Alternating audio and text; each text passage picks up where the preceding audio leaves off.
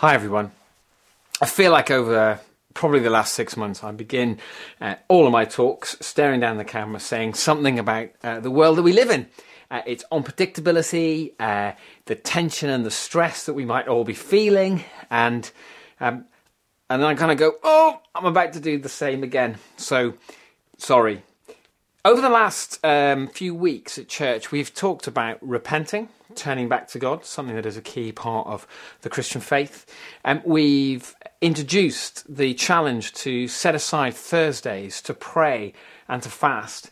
Um, and that comes on the back of other things that we've sensed the Lord saying to us as a church during this COVID season. So, first of all, um, the challenge to us all to embrace homeschooling um, to take our discipleship and our faith into our homes and to make that the primary place that we uh, learn more about following Jesus and we put into practice what it means to follow him.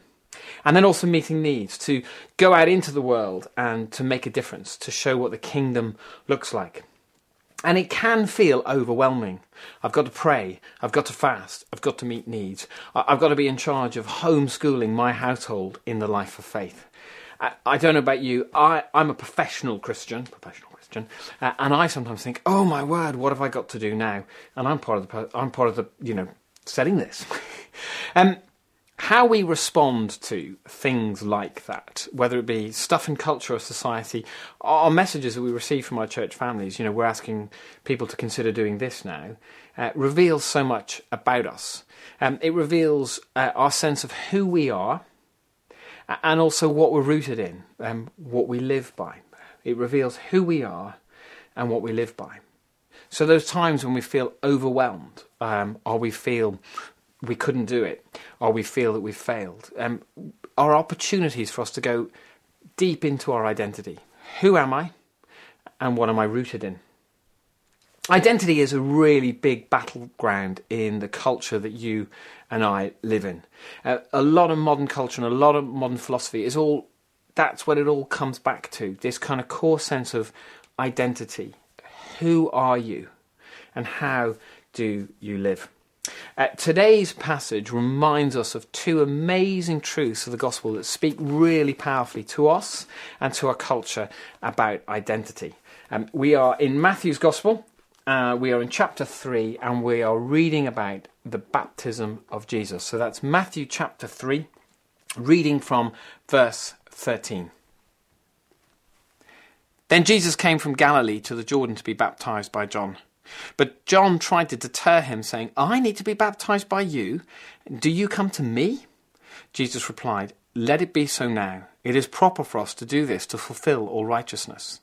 Then John consented. As soon as Jesus was baptized, he went up out of the water.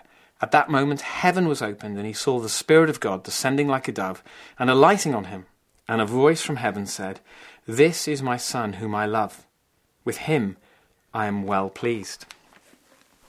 There are two things I want to pull out of this passage about identity that the gospel reminds us.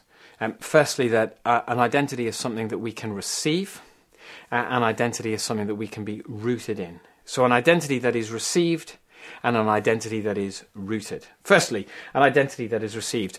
Because of the baptism of Jesus Christ, you and I can become children of God.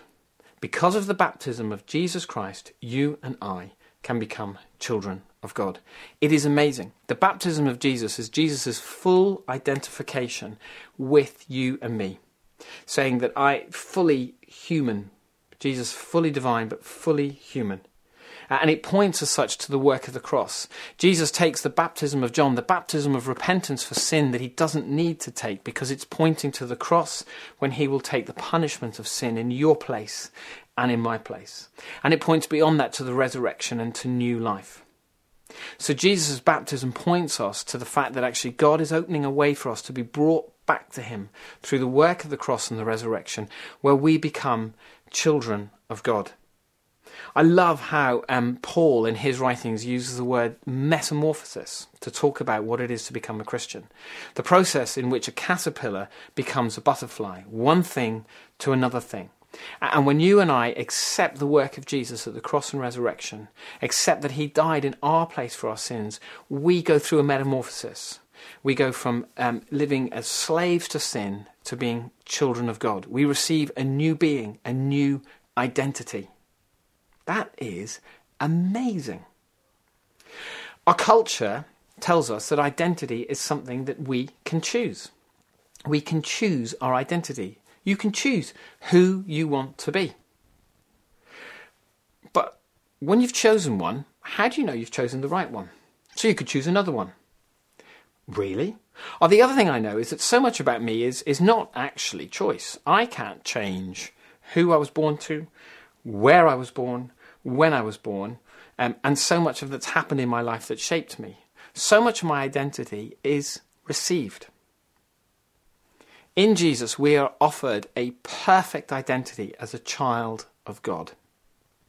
An identity that will never change, that is not fluid, and depends solely on the perfect love and work of God at the cross and resurrection. When we grasp that, not just up here, but here, it changes how we are in the world, how we respond to the stuff of life. So when church leaders, that might be me, say things like, we think we need to go into a season of prayer and fasting, or we think God might be calling us to learn how to homeschool, our starting point is, I don't, I don't have to do this in order to be a good Christian. Our starting point is, I'm a child of God.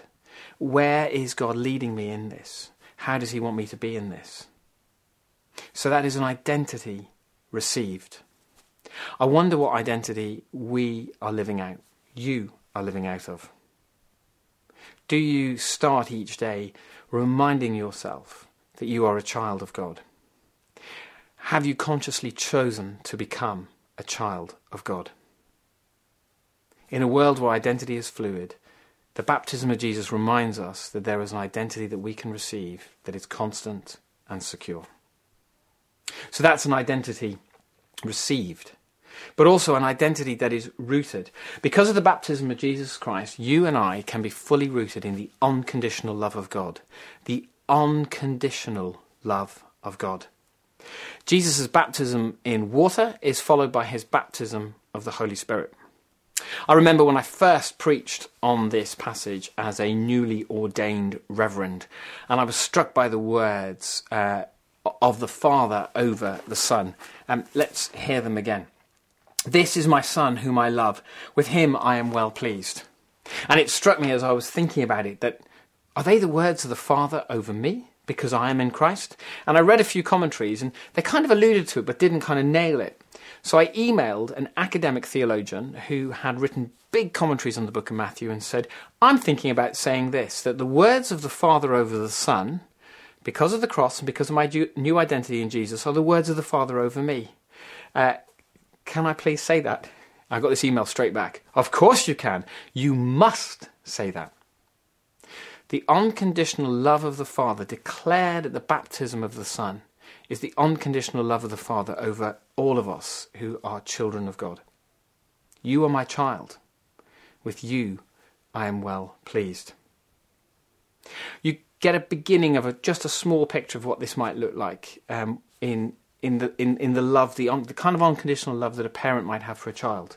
I remember when Jonathan was born, and I was left um, suddenly in a hospital room uh, on my own with this um, small new life in a cot, and I pulled a chair up, and I looked over into the cot. Um, Thirty minutes in this world, and I remember two thoughts hit me. I looked in, and I thought to myself, I don't know you. I don't know a thing about you. And straight away, almost like pushing that first thought out of the way, came a second thought, welling up deep inside me. But I know I'd do anything for you. I am broken. Uh, I'm a fragile, finite human being, and that is my love for my child. The perfect God of heaven loves each and every one of us with an unconditional, never ending, never breaking, never stopping, never giving up love. This is the love that we are invited as children of God to root ourselves in. I love how Paul, uh, in his letter to the Ephesian church, um, uses the illustration of us like a plant being rooted and established in love. Love is the love of God, the unconditional love of God is the soil in which you and I grow as followers of Jesus, grow to become more like Him. If you've tracked with BNA over a few years, you'll know that I love uh, George Muller, uh, a man formerly of this parish, and you know that I love the bit where Muller says, The chief task I must attend myself to each and every day is to find my soul happy in the love of God. If I am a child of God and I remind myself of that daily, and then the chief task I do or I attend to is to find my soul happy in that love of God, how the rest of the day goes can be amazing, no matter what it throws at me. Culture says you can root yourself in all sorts of things. God offers us a secure foundation, His unconditional, never ending love. Root yourself in that, he says. Hear my favour and my delight over you because you are my child. And then you'll live your life out from that. I wonder where, where you are rooted. Where you're rooted will be where you get your energy from, uh, what consumes you. Are we daily seeking to place ourselves firmly in the love of God as children of God? and then live our lives out like that. Live an identity out that flows from that. The world has always been unpredictable and has always been changing and has never really been very sure. We've just been reminded quite clearly over the last few months of that. The love of God has always been sure, has always been certain. And in this COVID season, I think that what God is inviting us into to remind ourselves again that we are His children and that He loves us unconditionally and to live out whatever comes in the light of that. As we got to the end of um, August, I had a sense that the Lord um, wanted to invite us as a church to experience the fullness of life in the Spirit, to to be baptized again in the Spirit, to receive the Spirit, to receive an identity as a child of God, to root ourselves in His love, to use the language from today's passage. And so I'd like to end by just inviting us all who want to to to receive the Holy Spirit again. Uh, as Jesus came up out of the water and the Spirit alighted on him, just to basically say, Lord, would you alight on me?